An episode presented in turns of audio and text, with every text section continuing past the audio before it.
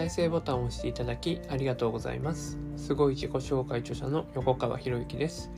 このチャンネルは何者でもない人が人も仕事もお金も引き寄せる何者かに変わるための魅力のヒントをお届けしています。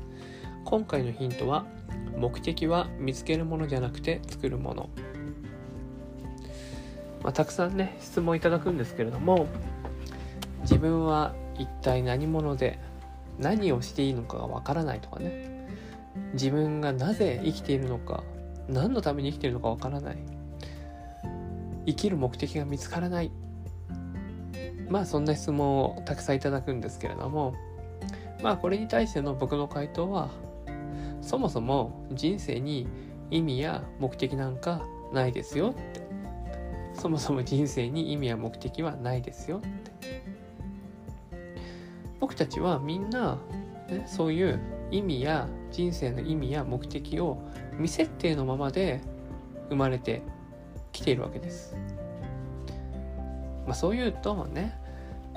人生に意味や目的がないなんて嘘だとかね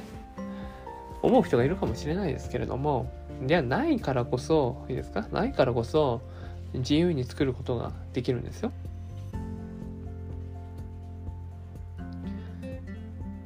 仮に仮にまあ創造主、まあ、サムシンググレートと呼ばれるような存在がいたとしてその創造主が、ね、僕たちの生きる意味や目的を決めて僕たちをこのように作ったとするならばそれは僕たちはただのロボットでしかないですよね。だってその創造主が意味や目的を決めてねもうすでにプログラミングされてるわけですよね。そしたらプログラムされた命令に従って行動することしかできないから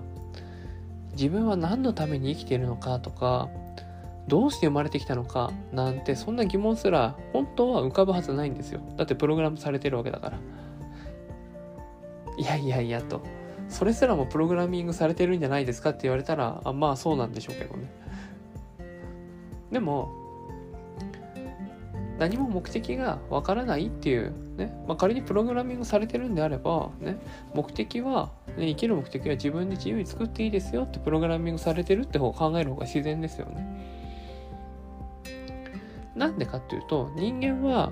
他の生物と違って、ね、自由意志があってでその自由意志に基づいて想像力イメージする力そしてそのイメージを形にする想像力ですね。作る作るね。想像力が与えられているわけです。であれば自由に自分で作り出していいんですよ。で僕が考える自由に生きるっていうのは自分で自由に目的を作り出した人が、ね、その目的を実現するために日々行動する生き方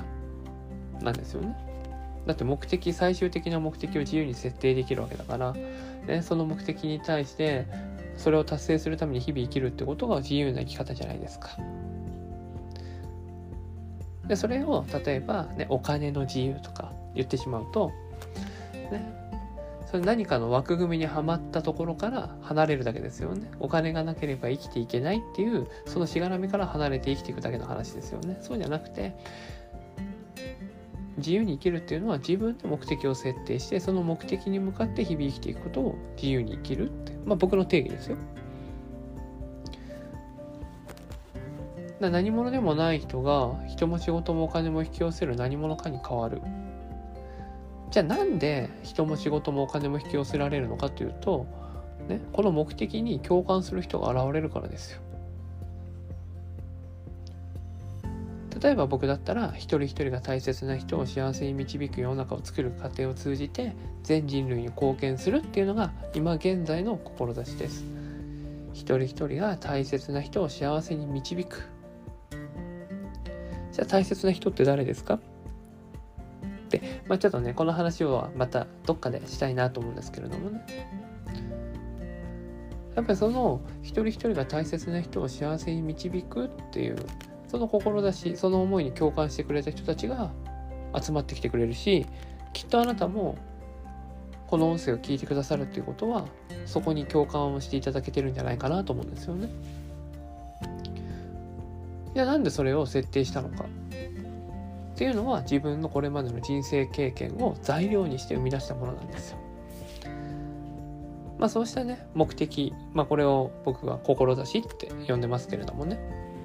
まあ、その目的とか志っていうのはまあこれは本当リアルなワークでねやるとすぐ出来上がるんでまあ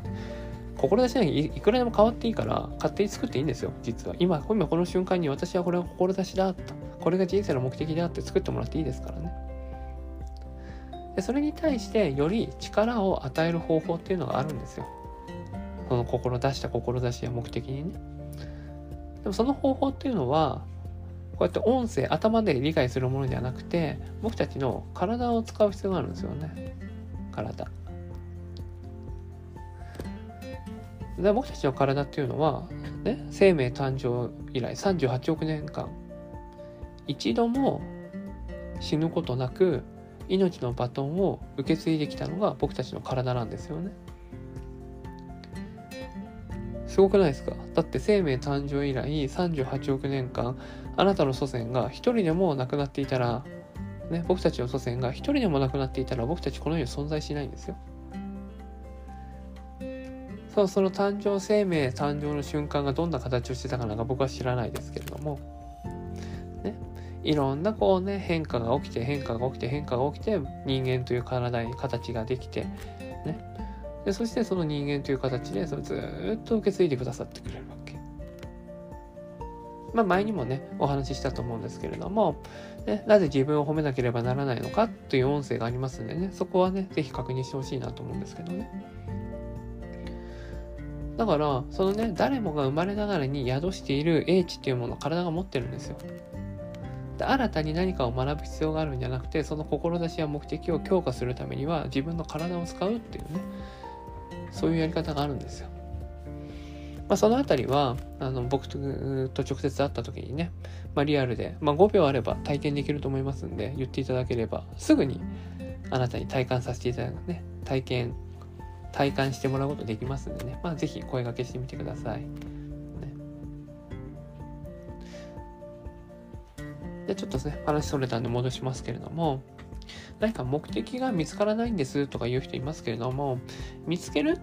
っていう言葉を使うってことはもうその大前提が誰かがどこかに用意してくれてるものがあるんだっていうだから何かに縛られちゃってるんですよね。目的なんてまあ、最初言いましたけども意味は目的なんかないですよないからこそ自由に作り出すことができる。何者でもない人が何者かになれるのは今自分が何者でもないから。何者にもなれる。じゃあ新しい何者かになるためにはどうしたらいいのかっていうとこれ前にも言ったと思うんですけど今の自分を潔く捨てられるかどうかっていう話にもなってくるんですよね。